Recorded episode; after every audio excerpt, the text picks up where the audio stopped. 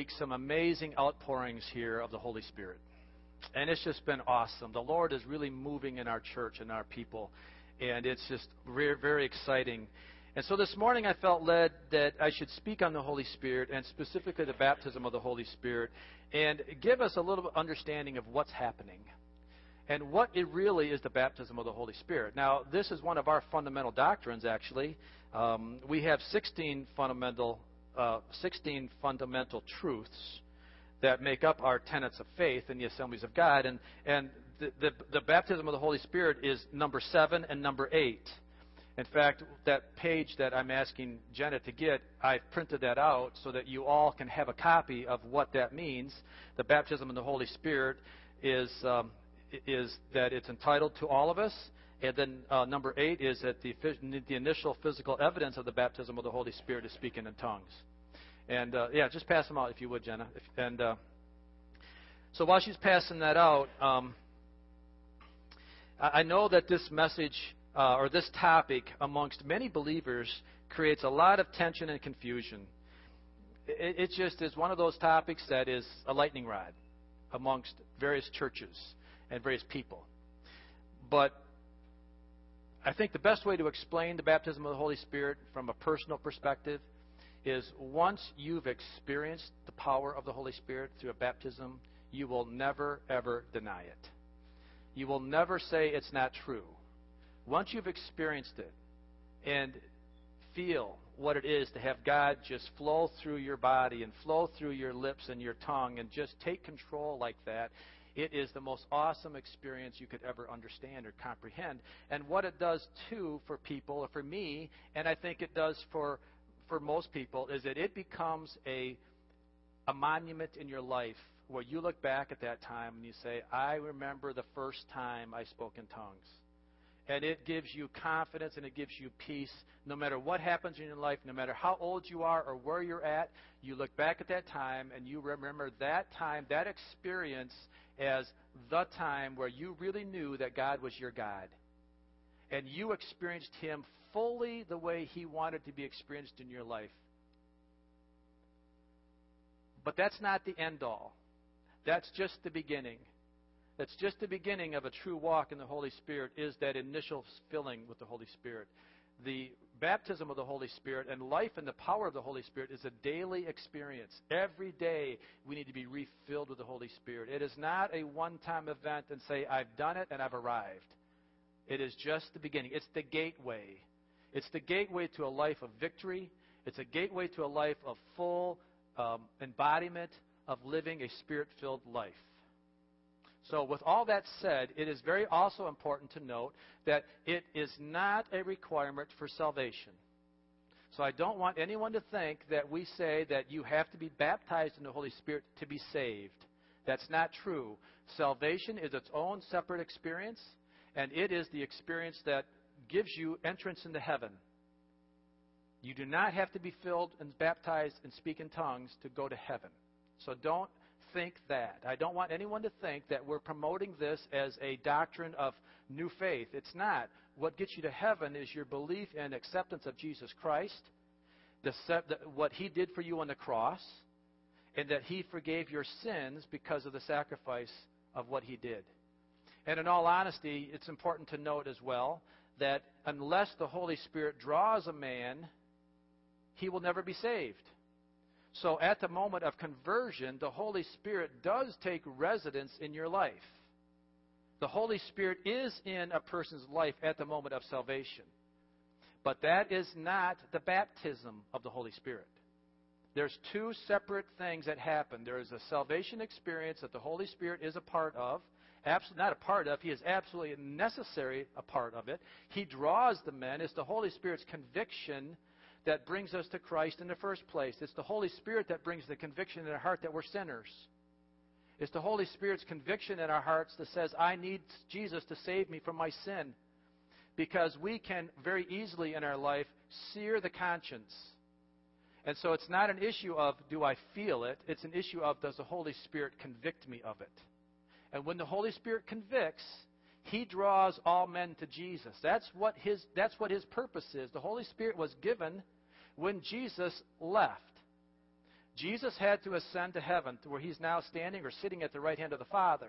But when he left, he said, I will send the Holy Spirit, the Comforter, the Paraclete. He will be your guide. He will be your counselor. He will be my agent on earth. And his role is to draw all men to Jesus.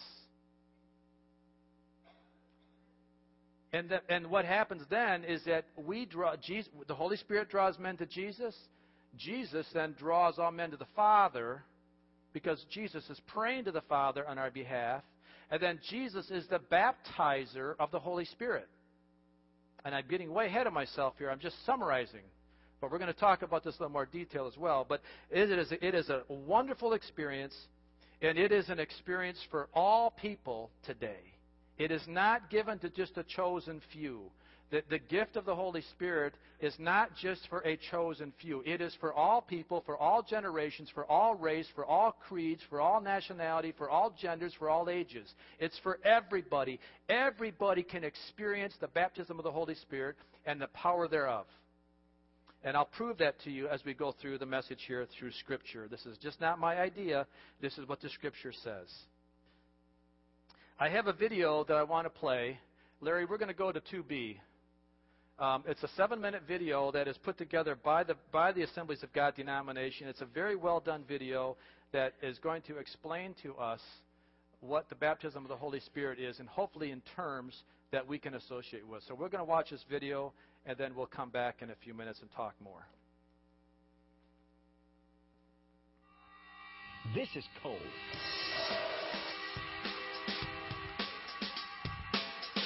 For nearly 50 years, coal has been used in our country to generate the lion's share of electricity for our homes, businesses, and industry.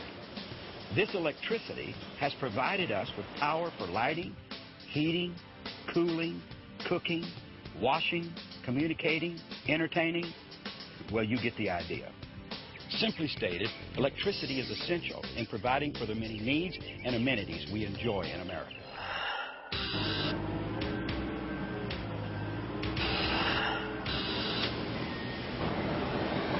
Here at this power plant, every few days a string of coal cars arrives packed with coal from out of state. When the coal arrives, it drops through the bottom of each car into this unloading station. From here it travels by conveyor belt, where it is piled and sized for processing. The coal is then moved to a mill station, where it is ground into a fine powder and used as fuel to fire a huge furnace chamber, heating it to over a thousand degrees. Here in the chamber, water courses through a grid of boiler piping and is superheated to create an intense steam. The steam is then piped into a large turbine engine where the pressure from the steam rotates the mechanical turbine, turning the electrical generator. As the generator spins, molecules move and charge, creating electricity. That electricity is then transferred to the switchyard just outside the plant where it's distributed to a number of substations throughout the region, and then on to homes and businesses, supplying them with power. When you think about it, the process for generating electrical power has many similarities to the process we must all follow as Christians for having spiritual power. When we receive Christ at the moment of salvation, we become a new creation the Holy Spirit indwells our being and resides in us. And at that moment, we're given a great resource.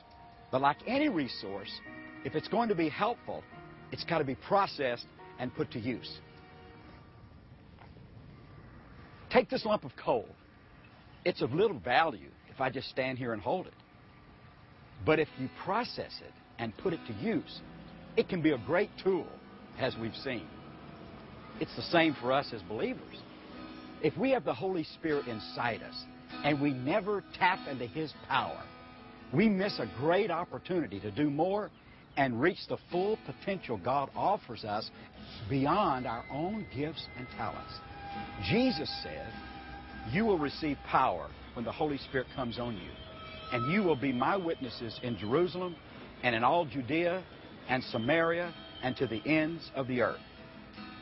These final words of our Savior describe a powerful experience that we as Pentecostals hold dear. It's described in many ways in the Bible. But Jesus and others called it the baptism in the Holy Spirit. He also called it the promise of the Father. One of the things we need to realize is that the baptism of the Holy Spirit is for every Christian. In the book of Acts, on the day of Pentecost, the Bible says that they were all filled with the Spirit. Peter told the crowd on that day that that promise was for you, for your children, and for all who are far off, even as many as the Lord Himself shall call. Friend, Peter was talking about us, all of us who are in Christ Jesus. Baptism in the Holy Spirit is a separate experience that follows salvation. It is not a requirement for salvation, but it is a benefit that every member of the body of Christ can enjoy. So the Holy Spirit baptism is not a requirement of salvation for the non Christian, but it is an empowering experience for the Christian so that they can be supernaturally equipped. The book of Acts demonstrates a very clear cut pattern. The Holy Spirit baptism occurs only after someone has truly accepted Jesus Christ as their personal Savior. Now, the Holy Spirit is present during this process, for He is the convicting agent that draws someone to Jesus and baptizes him into Christ. But there is another experience that is different than and subsequent to salvation. And that's where the power of the Holy Spirit is so very real. With that experience comes intimacy, where we want to live a righteous, holy life. And also, there comes a power to witness. One of the things I've learned in being here at this plant that creating power is really a noisy business. The fire stokes, the pressure bills, the turbine whines, the generator rumbles. Believe me, it's noisy. But it's all part of the process. Isn't that just like the Spirit? The historical record of the book of Acts shows that the baptism is always accompanied by speaking in other tongues as the Spirit gives utterance. On the day of Pentecost, they were all filled with the Spirit and spoke in other tongues or languages as the Spirit enabled them. This recurring sign of Acts is the initial physical evidence of the Holy Spirit and a sign that one has been baptized in the Holy Spirit. To me personally, I view the baptism much like this furnace chamber here at the plant, or for that matter, like a steam kettle on a stove. When the water gets hot and begins to boil, there's no containing it. It's going to be released, and with it will come a sound. So it is with our spirit. When we approach God in brokenness, with a heart full of love for God, and our mouths filled with thankfulness for His wonderful gift of salvation, there come a point when we're full and our spirit cannot be contained. Now, out of this baptism process, we're empowered beyond our own capabilities. We're virtually immersed in the Spirit of God in His presence. Human timidness is gone. And we're filled with confidence to share the gospel. There's this desire to live a holy life, to be more Christ like, to live beyond our capabilities. There's a desire to read the Word. There's a desire to be a greater disciple. And there's this desire to help others. The day we accepted Christ, we were given a great opportunity the power of His Spirit, unleashed through baptism in our lives, with power to live, to serve, and to win others for all eternity. Friends, let's not squander it. I don't know about you, but my prayer is, Lord, send the wind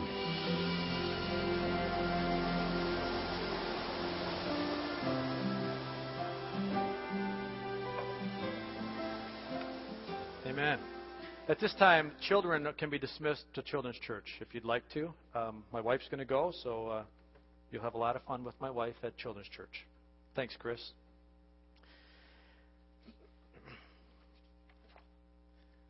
What we see in that video is that God does not discriminate among people that only some should be saved and that some should be baptized in the Holy Spirit. The Lord wants all to be saved. He wants all men to be saved. And He wants all men to experience the power of the salvation and all the experience of the Holy Spirit. Why would God give a gift to some and then would He not want them to take it? Think about it. You, as a dad or a mother, you have gifts you want to give your children. Wouldn't you be a little disappointed if your children didn't accept the gifts that you gave them? So God has this gift of the Holy Spirit that He wants all men and all women and all children and grandparents and all people to have. Why? Because it allows us to be solid Christians. It allow it gives us a supercharge, if you will.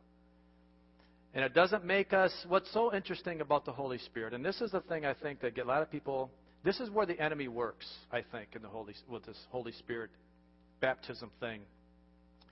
It does not make me better than Joe. That's where the thing becomes an issue. It's because it's almost like you either have it or you don't. Therefore, then, then people start comparing people amongst people. It doesn't make me better than Joe. What it makes me is better than what I was before I had the experience. So I have to focus on myself in all things. I should never compare myself to Joe or to Joanne. I should compare myself to Mike.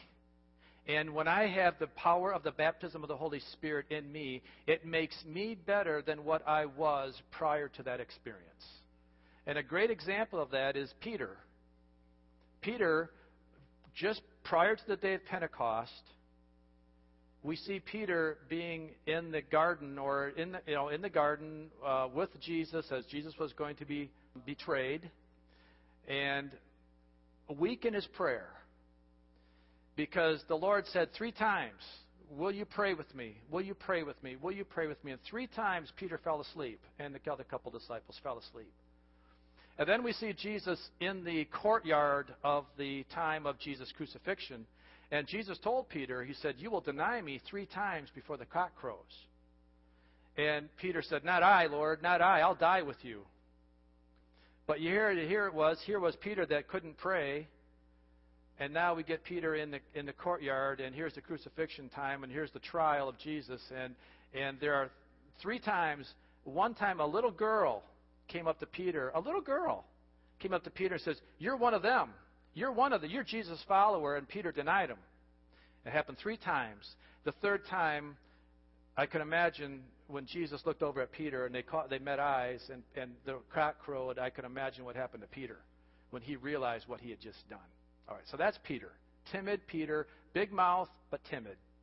A lot of, lot of talk but no meat. A lot of air in Peter. Now, Jesus dies, he's resurrected, he comes back, he spends 40 days with, the, with his disciples. He restores Peter. He says, Peter, do you love me? Three times. If you love me, feed my ship, sheep. Feed my sheep, feed my sheep. Not ships. I'm not talking about Paul. I'm talking about Peter. Um, Paul Glatzober, that is. Um,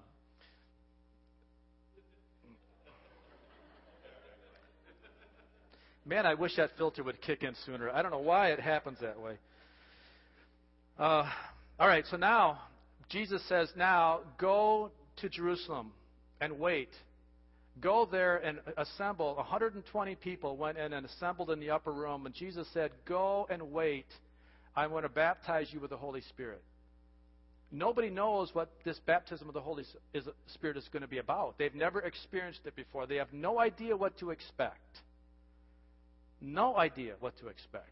But here they are, 120 people, in obedience, follow Jesus' command and go to Jerusalem, and they tarry there, and they wait there, and they go in this large upper room, and they wait 10 days. Now, 10 days is a long time.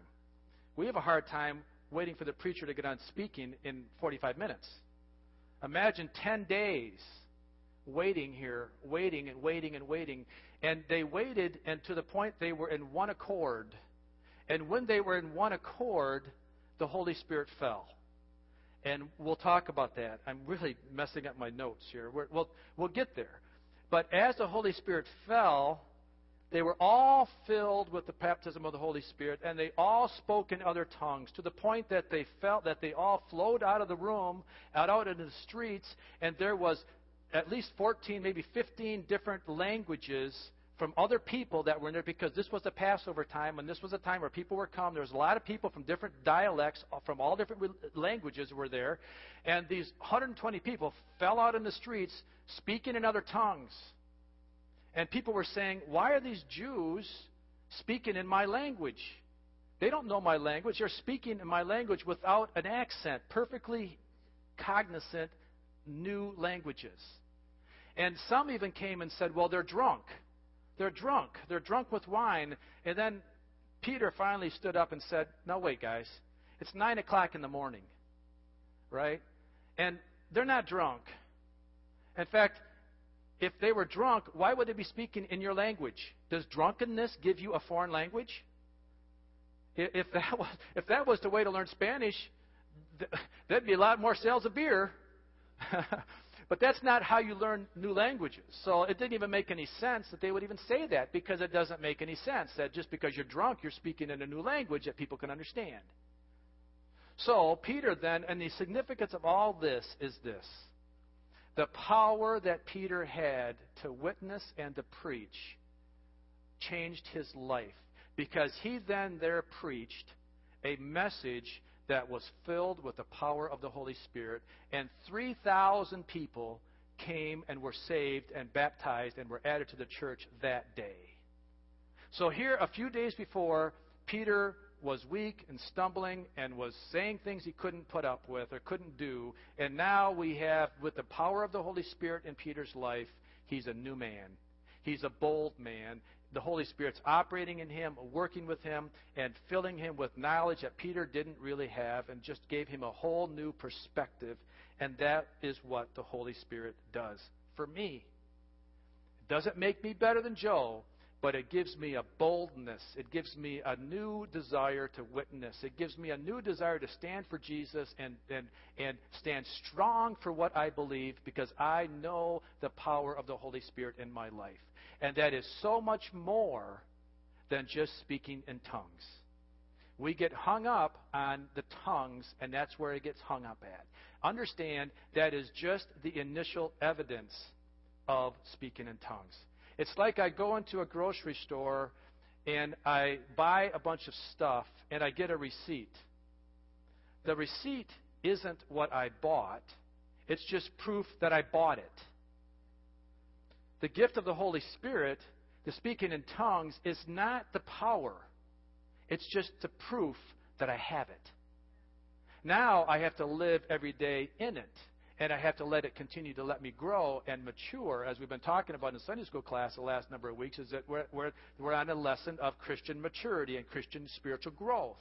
The Holy Spirit helps us grow, and it helps us mature.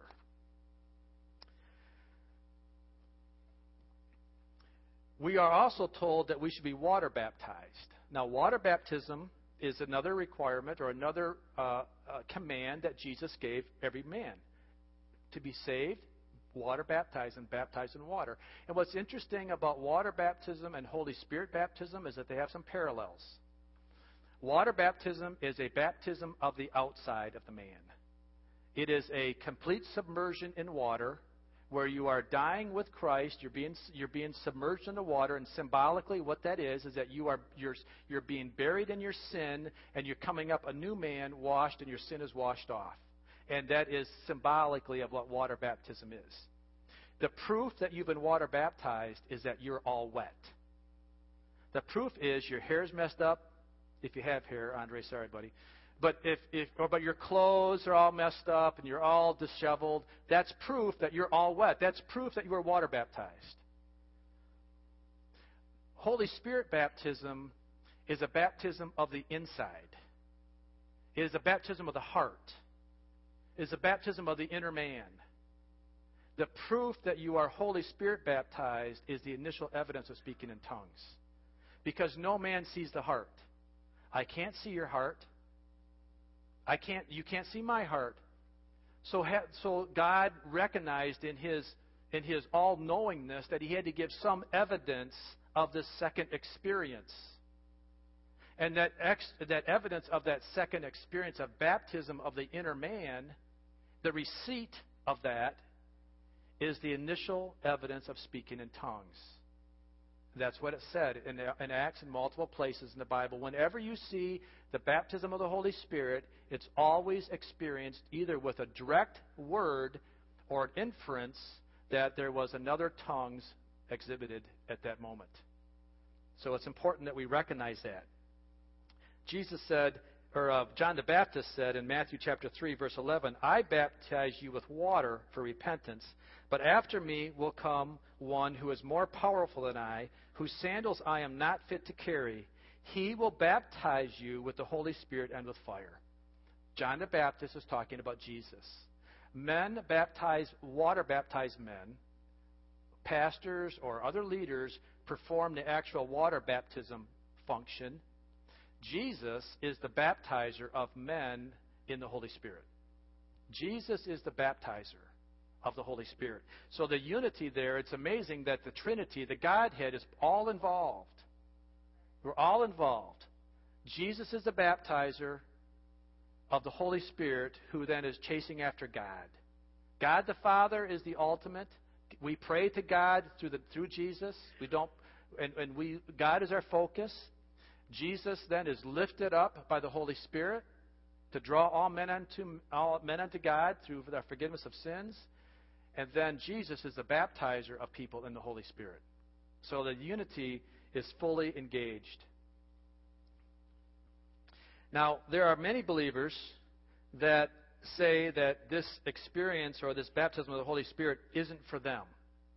And they, they, and they, cite, they cite a scripture in 1 Corinthians chapter 12, and I want to read this because I want to make sure that we clearly understand the difference between this scripture and what the Holy Spirit's talking about for all men. If you turn in your Bible to 1 Corinthians, 1 Corinthians chapter 12, verses 7 through 11, it says this. Now, to each one, the manifestation of the Spirit is given for the common good. To one there is given through the Spirit the message of wisdom, to another the message of knowledge by means of the same Spirit, to another faith by the same Spirit, to another gifts of healing by that one Spirit, to another miraculous powers, to another prophecy, to another distinguishing between gifts between spirits, to another speaking in different kinds of tongues, and to still another the interpretation of tongues. All these are the work of one and the same Spirit, and He gives them to each one just as He determines. All right, now we've just listed nine gifts of the Spirit. And these gifts of the Spirit are individually given to certain people in the function of the church. This is how people operate in a corporate setting. Not everybody has the gift of tongues and interpretations. That is given to certain individuals as the Spirit determines. All right? So that that example of the gift of the Holy Spirit and tongues and interpretation is in a corporate setting, and that is for specific individuals. The problem that people have taken is that they've taken that scripture and they've misapplied it, and they say, well, that means that not everybody should speak in tongues. No, that's not true. That's not true. Because it says further, in, or it says in Acts chapter 2, let's read that. It says, When the day of Pentecost came, they were all together in one place. They were on one accord. Suddenly, a sound like the blowing of a violent wind came from heaven and filled the whole house where they were sitting. They saw what seemed to be tongues of fire that separated and came to rest on each of them. All of them were filled with the Holy Spirit and began to speak in other tongues as the Spirit enabled. All of them, not just a 10% of the 120, all of them were filled. Also in Acts chapter 2, verses 38 and 39, Peter replied, Repent and be baptized, every one of you, in the name of Jesus Christ for the forgiveness of your sins, and you will receive the gift of the Holy Spirit. The promise, as it's, as it's also called, the gift of the Holy Spirit, or the promise, is for you and your children and for all who are far off, for all whom the Lord our God will call. So it is not limited. So the gift of the whole baptism of the Holy Spirit is not just for a select few to be used in a corporate setting. This gift, this experience of the Holy Spirit is for all people. And this is where it's a personal becomes a personal prayer language that you use personally, not necessarily in a corporate setting. And that's, that's the big difference. We need to understand that the Holy Spirit is for all people. It's not for anybody that's not different from anyone else. It's not, it is not a unique experience. It's a leveler, quite honestly. It's a, it's a, it's a unifier because every believer can experience the Holy Spirit regardless of his or her position in the church, age, gender, or economic status. It doesn't make any difference. And it brings unity in the body that we all can have this amazing power and this amazing relationship with God on equal footing. No one is better than anyone else or, or has unequaled access. We all have the same access to the throne of God through the baptism of the Holy Spirit. The enemy, however, wants to keep us from this realization. The enemy does not want us to be baptized in the Holy Spirit. Let me tell you that right now. If you have if you have concerns about this, if you have things that rise up within you, if you have a fear in you, if you have something that says, too much, can't handle that, it's not for me, that's not coming from the Lord.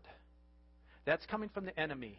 Understand that. Because the enemy knows that people that are truly chasing after God and truly finding the power of what this is, they are powerful and they are effective and they will conquer the enemy.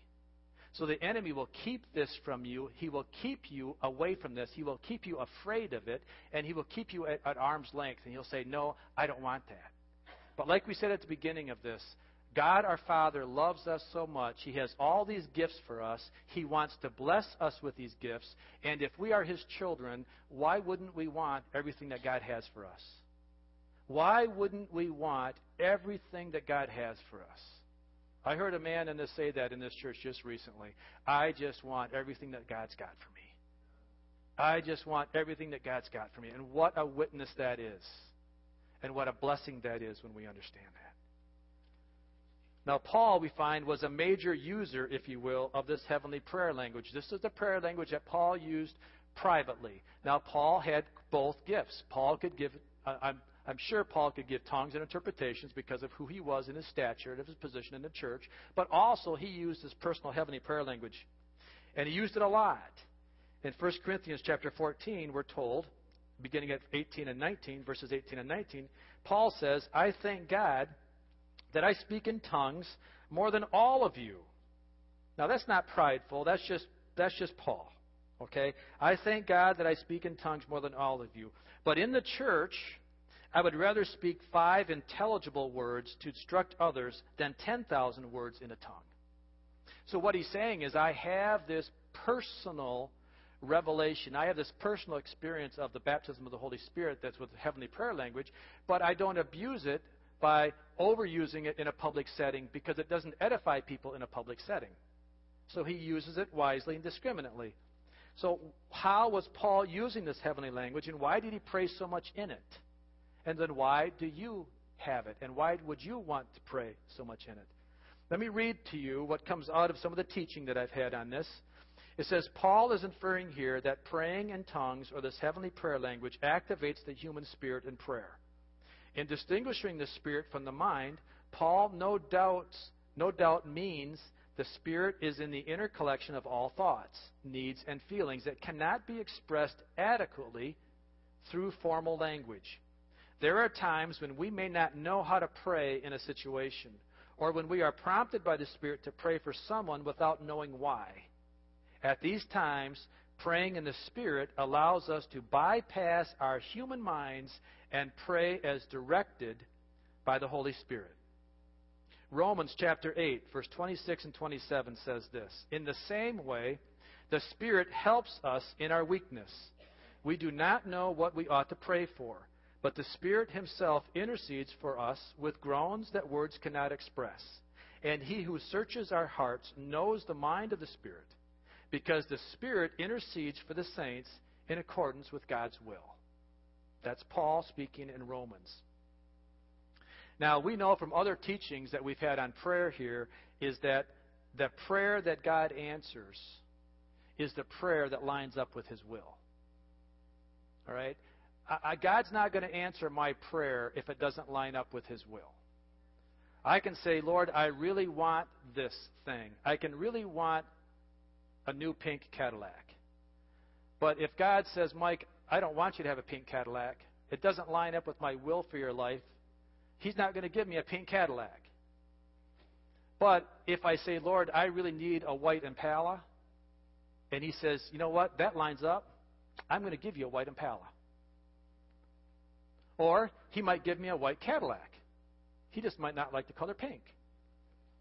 I don't like pink either. But the point is, is that the Lord gives us, He answers the prayers that line up with His will. Now, if we just read here that He, in verse 27, and He who searches our hearts knows the mind of the Spirit because the Spirit intercedes for the saints in accordance with God's will, Understand that the prayers that are prayed in the baptism of the Holy Spirit or in that heavenly prayer language are lining up with God's will. Therefore, those prayers will be answered according to God's will. Do you want your prayers answered? Line your life up with God's will. Pray in the Spirit, and your prayers, your life, will be according to God's will. It's very simple. It's not difficult. It's just discipline on our end to do it, to make sure that we're lining our life up with God's will. Make sure that we're not living a life of ill repute. Make sure that we're not living a life of what we think we should live and then expect God's blessing. No, line your life up with God. Line your life up with God's will. Be filled with the Spirit and pray according to the Spirit and then let Him watch, let Him work in your life and watch what He does. It's an amazing thing. That's why I get excited. That's why I get a little emotional. That's why I get a little bit passionate sometimes. And other people do too. You know the people. You've experienced it. You know exactly what I'm talking about. Now, we also know that this heavenly prayer language is a very, is a very effective tool for our spiritual warfare. It's a very proactive tool in spiritual warfare. Because when I pray in my human language, Understand everything that I say, the enemy understands. I don't care if I know Chinese. The enemy understands Chinese. Every human language the enemy knows. So when I pray in my, my, with my mind, in my language, in my earthly language, the enemy hears my prayers. Okay? Now let's let's read about this because what's so what? You would say, so what, Mike? He knows he so what? Well, the, the enemy can bring um, delays to prayers that are answered, or he could even give misdirected answers. Why do I know that? Well, let's look in your Bible to Daniel chapter 10. Daniel chapter 10, verses 12 through 13. Then he continued, Do not be afraid, Daniel. Since the first day that you set your mind to gain understanding, and to humble yourself before your God, your words were heard, and I have come in response to them. This is an angel speaking to Daniel. But the prince of the Persian kingdom resisted me 21 days. Then Michael, one of the chief princes, princes or one of the archangels, came to help me because I was detained there with the king of Persia. Now, the king of Persia is a demonic entity. It's a demonic spirit that was over the, the area of Persia. And so what happened here is Daniel prayed. Daniel prayed to God, and as soon, the, then this angel is saying now, the moment you prayed, Daniel, God heard your prayer. He sent me to answer your prayer. He sent me to give you the answer. But I was detained for 21 days, for three weeks. I was detained in battle with the demonic forces here on earth because they knew what my mission was. They knew that I was on a mission from God. And the, the, the, demonic forces kept me in battle for 21 days until Michael, the archangel, came and helped me bust through the fortress. Then I came and answered your prayer. Now, I don't understand that. I don't know why God allows demonic situations to happen like that and it's not debatable. It doesn't, it's not going to do you any good to try to figure out why this would happen. Just accept the fact, that's what the Bible says, that that's how it works. So when I pray in the, my heavenly prayer language, it says in 1 Corinthians, oh, it also says the devil can also come in false pretenses and give us misdirected information. So let's look about that. 2 Corinthians chapter 11, verse 13 to 14 says, for such men are false apostles, deceitful workmen, masquerading as apostles of Christ. And no wonder, for Satan himself masquerades as an angel of light. So Satan can come in many different forms. He doesn't always come as the little red guy with the tail and a pitchfork. You know, he comes in whatever form he can come to manipulate your situation. And he might come in a false direction. He may come with a false answer. He may come as an angel of light to you, thinking that this is from God. Well, the baptism of the Holy Spirit helps you do a couple things. Number one, it helps you discern what is really coming from God or not coming from God. It gives you the spiritual discernment and the heavenly wisdom to understand what's in my mind because understand whatever comes in your mind may or may not be spiritual. There are two types of wisdom there's a heavenly wisdom and there's an earthly wisdom. Heavenly wisdom comes from God, and earthly wisdom comes from Satan. And as you pray, if you're praying in your human language, for example, the devil can answer a prayer. He can put something in your head that may not be from spiritual wisdom. So the Holy Spirit discernment then comes and says, you know what? I hear that. I see that, but that's not right. It doesn't line up with God's Word. And it gives me the discernment then to understand was that a true answer to prayer or not an answer to prayer? That's one reason. The other, the other thing that he can't do is that he can't just full blown just give you a wrong answer. And that's what the Holy Spirit does. So when I pray in my heavenly prayer language, it is giving me the ability to, to talk directly to God without the enemy knowing what I'm talking about. It is an opportunity for me to speak in my heavenly language that only God understands. And so I'm speaking up to Him, and I'm speaking in my heavenly prayer language in my prayer closet, and the enemy's sitting around me thinking, what in the world is he saying? What's going on here? I'm losing control. I'm losing control because I don't have any idea what's being what's what's happening in the spiritual realms now. And now God can give me answers.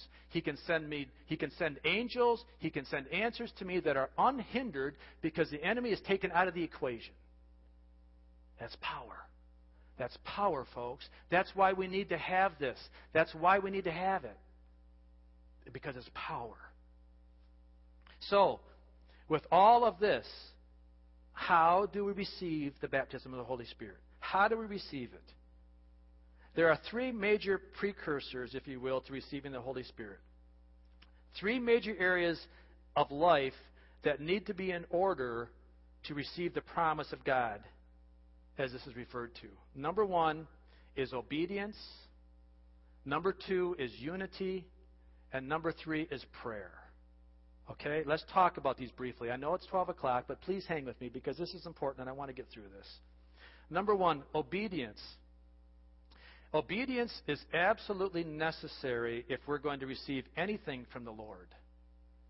And in order to receive the baptism of the Holy Spirit, this is not an exception.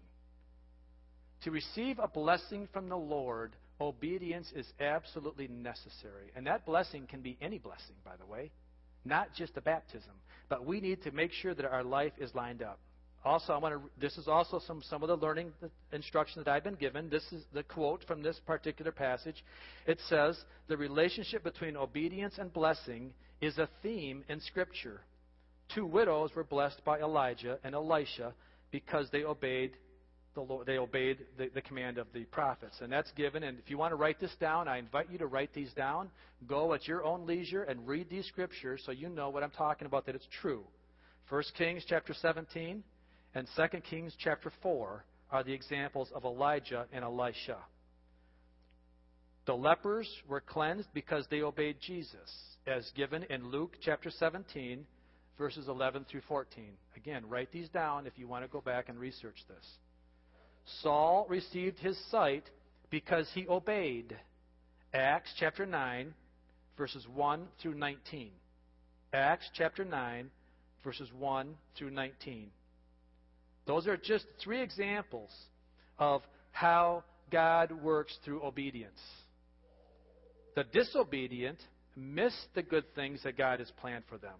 Did you hear that? The disobedient miss the good things that God has planned for them. And here are some scripture references for that. Matthew chapter 22, verses 1 through 14. Matthew chapter 22, verses 1 through 14. And then also Matthew chapter 23, verses 37 through 39. 23, 37 through 39. And then Acts chapter 13, verse 46. Those are examples where it talks in the Word of God that the disobedient miss the good things that God has planned for them. So obedience is a vital key of all blessings from God. The wise obey God and receive his goodness. Those that waited in the upper room were instructed to go there and wait until such time the gift was given. They were given a clear set of instructions to follow. Acts chapter 14, verses 4 through 5 says this On one occasion, while he was eating with them, he gave them this command Do not leave Jerusalem, but wait for the gift my Father promised, which you have heard me speak about. For John baptized with water, but in a few days you will be baptized with the Holy Spirit. So he's telling them, Do not leave Jerusalem. This is Jesus speaking to his disciples. Do not leave Jerusalem, but wait for the gift my Father promised. Obedient. If they would have left Jerusalem, if they would have said, oh, we're not going to pay attention to Jesus, he doesn't know what he's talking about, we're going to do our own thing, they would have missed. They would not have been part of that experience if they would not have obeyed the command that Jesus gave. All right? Simple theology. Obey the Lord. Simple theology. Acts chapter 5, verse 32. We are witnesses of these things, and so is the Holy Spirit, whom, whom God has given to those who obey him. Acts chapter 5, write that down if you want to. Acts chapter 5, verse 32. We are witnesses of these things, and so is the Holy Spirit, whom God has given to those who obey him. So simple obedience is all that is required in our lives to receive that God, what God has for us. It's really a very good trade. Obey and be blessed. Obey and be blessed. It's not hard. Okay, number two, unity. Unity is absolutely vital. Corporately, it's vital if we're going to have an outpouring of the Holy Spirit corporately, and it's important personally. And I'm going to talk about that. Let's read this. This is also out of some of the teaching I've had. When you tie two cats together by the tails, you may have a union, but you don't have unity. Can you imagine that? You take the tails of two cats, tied together, and they may be in union, but they're not in unity. Which one's going to win? The strongest cat. The church of Jesus Christ is often like that. People may be all together in union. Their names are all in a membership roll, they're all in the contribution record, but there are differences, bad feelings, hidden agendas, and turf to protect. The church must get past that. We must rise above our differences by offering forgiveness and love. We must truly be reconciled in Christ. That's the definition of unity of the body. Acts chapter 2, verse 1, in a New King James Version, it says, When the day of Pentecost had fully come, they were all with one accord in one place. They were in unity, and the Holy Spirit fell. Amen. The obedience of all of Jesus' followers led naturally to a state of unity. 120 stayed together for 10 days in a large upper room until the Holy Spirit fell on them, and they were all baptized. What an experience that must have been. What an experience that must have been. All right, number three prayer is the life of the church. Wait, before I, I want to come back to this. The other part of unity needs to be unity of my personal life with the Lord. I can say that I have Christ in my life. I can profess that. But unless it becomes a confession in my life, I'm really not in unity with the Lord. I have to have a clear relationship, an unhindered relationship with the Lord. This is not perfection. This is forgiven. This doesn't mean you have to be a perfect person because there is no such thing as a perfect person besides Jesus Christ. What this means is you have to be forgiven. Now, how do you, how do you get forgiven? How do you do this? I think this is very important because this is where most, most people lose out on so much of what God has for them. Because we live in our past. And there is this thing called guilt that condemns us all the time. And I could ask to be forgiven, but I must really receive God's true forgiveness. How do you do that? Let me give you an example. Let me give you a process. I think this is really going to help a lot of people. It helps me. I know that I sin. And I know that there's sin in my life. And I may not always be able to identify that sin, by the way, because I am, like every other man in this room and in this world, have the ability to sear my conscience. So that I can't just go on what I feel is sin. Because if I do things over and over and over again, by the it's not long and I don't feel that's a sin. So I must line myself up with the Word of God and make sure that I'm watching my life according to the Word of God, not by my feelings. So that's number one. I must make sure that I recognize that there is sin in my life, and I and it's just it's my natural state. It's even if I've been renewed, even if I've been saved, I still struggle with sin. Paul struggled with sin. We all struggle with sin. So let's recognize that. How do you get rid of the, the guilt, the condemnation? Is that you acknowledge your sin. The devil is very sly. The devil doesn't want you to know that you're acknowledging your sin. Because if you don't acknowledge your sin, then how can you be forgiven of that sin? So the devil doesn't want you to do that. He wants to keep you blinded and deceived to your sin so that you don't even know what to ask forgiveness for.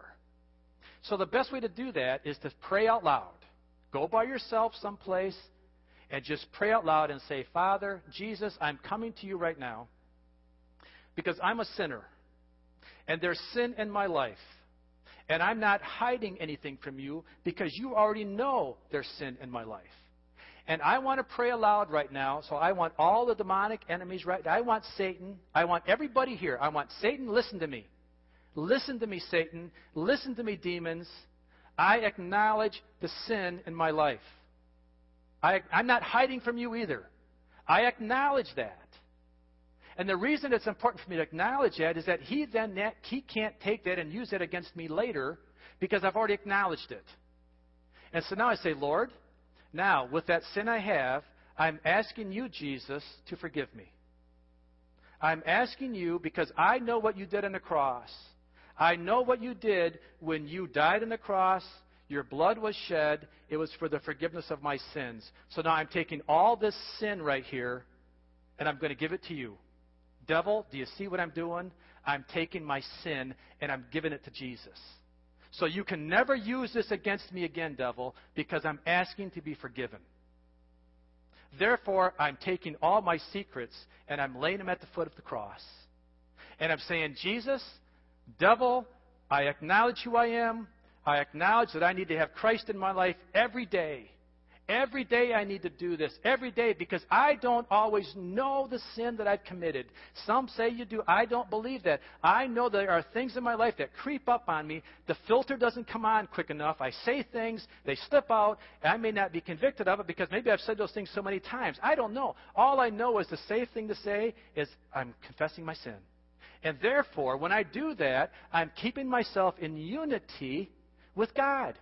I'm keeping myself in unity with the Holy Spirit. There is no separation. There is no disturbance. There is no blockage of my relationship. And that's what's so important about receiving a continual power of the Holy Spirit is that we keep our life pure. Not perfect, pure. Forgiven, pure. Forgiven, pure. Not perfect. I can't be perfect. I can't put that expectation on you. I can't put it on me. I'm forgiven. Thank you, Jesus. Now, number three is prayer. Prayer is the life of the church. The Christian life and the church cannot be built on programs, no matter how wonderful they are. Prayer is the only way a believer or a group of believers submits to the Lord and depends on His will and His leadership. Luke says in Acts chapter 1, verse 14, it says, They all joined together constantly in prayer, along with the women and Mary, the mother of Jesus, and with his brothers. They lived in an attitude of prayer, and so should we. If God is going to be a continual part of my life, then I need to be in a continual act of prayer. If God is going to be a continual part of my life, then I need to be in a continual act of prayer. Does that mean that I'm a monk? Absolutely not. I have to live. I have to work. I have to have a relationship with my wife. I have to have a relationship with my kids. That doesn't mean that I just sit in church all day and pray. What it means is that I'm in a continual state, I'm in a continual attitude of prayer. I'm making sure that my relationship with the Lord is always open and clear, and I live in that attitude of prayer that I can come to Him at any time with uh, my request because I have no guilt. Because I'm constantly praying, I'm constantly communicating. The relationship is alive, it's going back and forth constantly. That's the attitude of prayer that we must walk in and we must live in. So, as we conclude today, Jackie, if you would come, please. As a person walks in obedience, when they are in unity with the group and also with God, first of all, we need to be in unity with God so that we can be in unity with others. And when we live in an attitude of prayer, that person, when he asks, will receive. That person, when he asks, will receive. And we don't need to make it any more complicated than that. We don't, make, we don't have to put any hocus pocus to it. We don't have to, we don't have to say, we don't have to put any formula to it. We don't have to put anything to it to say, come up here and we're going to give you the words to, to repeat, and then you're going to be speaking in tongues. No, no, no, no. That's man. That's man. And that, that's so damaging. What, that, what we need to do to receive the baptism of the Holy Spirit is be obedient to Christ. It's be in unity with Him. And then pray. And when you just pray, you need your here's your part. You need to be active in this part. You need to speak. Many people will come up to be to be filled with the Holy Spirit, but they're afraid to open their mouth. They're afraid to use their vocal cords. What's not going to happen this is not a possession. This is not something coming against your will. This is not a demonic possession that all of a sudden you're going to be wreathing on the floor and you're going to be screaming and foaming from the mouth and you're going to be you know, doing all this weird stuff. No, that's not it. That's demonic possession. What the Holy Spirit says, I want to give you a gift. Do you want to receive it? And if you want to receive it, you say yes, and then speak. Let the Lord use your vocal cords. Let Him use your tongue. Let Him use your. Let Him use what you speak with. You speak with your mouth. Let Him use it, and that's all that's required. It's not hard. Now I know some have struggled, and I know that. And I'm not putting any condemnation. I'm not putting any blame. I know there have been people that have prayed for a long, long, long, long time to be filled with the Holy Spirit. My encouragement to you is just keep on asking. Keep on asking. Don't give up. Don't give up. Don't think that you're bad. Don't think that you're wrong. Just keep on asking, and eventually the Holy Spirit will fill you. So this morning, if you'd stand with me, we're going to sing a song. And if you want to ask, if you want to be filled with the Holy Spirit this morning, I'm going to open up the altars. And I'm just going to say, come down in front and let's just pray. No pressure. You're not going to be embarrassed. We're just going to ask the Lord to fill you with the Holy Spirit. If, you, if you're saved, first of all, you must be saved. Do you have an experience with Jesus Christ? Is Jesus living in your heart? If He is, then you're a candidate to be filled with the baptism of the Holy Spirit. And then you will be able to experience this heavenly prayer language every day. And when you get filled, it may not come out as a fluent language. It may come out with a few syllables, and it might sound you, you might think you're sounding kind of weird. That's okay. That's what it's all about. It's humility, laying our pride down. You're not fluent in French the first day you speak French. You have to stumble over the words a little bit. You're not going to be fluent in your baptism in your heavenly language for a while. You're going to practice it. And then when you do get filled, it's so important that you practice it every day. Don't make it a one time experience. Tomorrow, get yourself together quietly before the Lord and say, Lord, refill me. Refill me. Let it come back. Let me keep exercising that. Let my language develop. Let it develop so that I have this heavenly prayer language when I need it. Amen. Let's sing. If you want to, if you want to come in and pray, if you want to come in and recommit yourself, if you want to come in and say, Lord, refill me, come in. Let's get refilled. If you want to come in for the first time, let's do that too. But the, off, the altars are open, and I just encourage you to enter in and receive what the Lord has for you this morning. Amen. Let's sing, Jackie.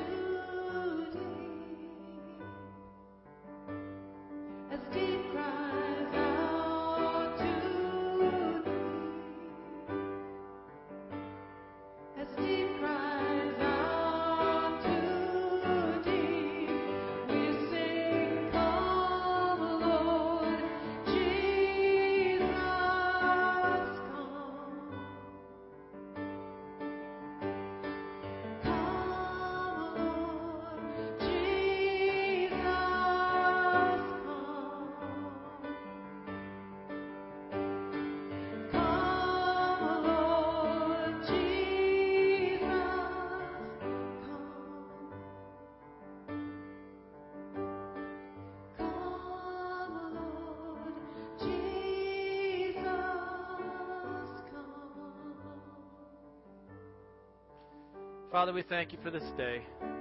Lord, we thank you, Father, for the way you've ministered to us throughout this whole day. And I pray, Lord, that your word would not go void today. I pray, that, Lord, that it would settle into our hearts. Let us all receive, Father, from what you have for us, from your mighty storehouse. Lord, that the floodgates of heaven would fall open on us all week long, I pray. Thank you for your mercy. Thank you for your grace. We love you, Jesus. Give us a great week. In Jesus' name, amen.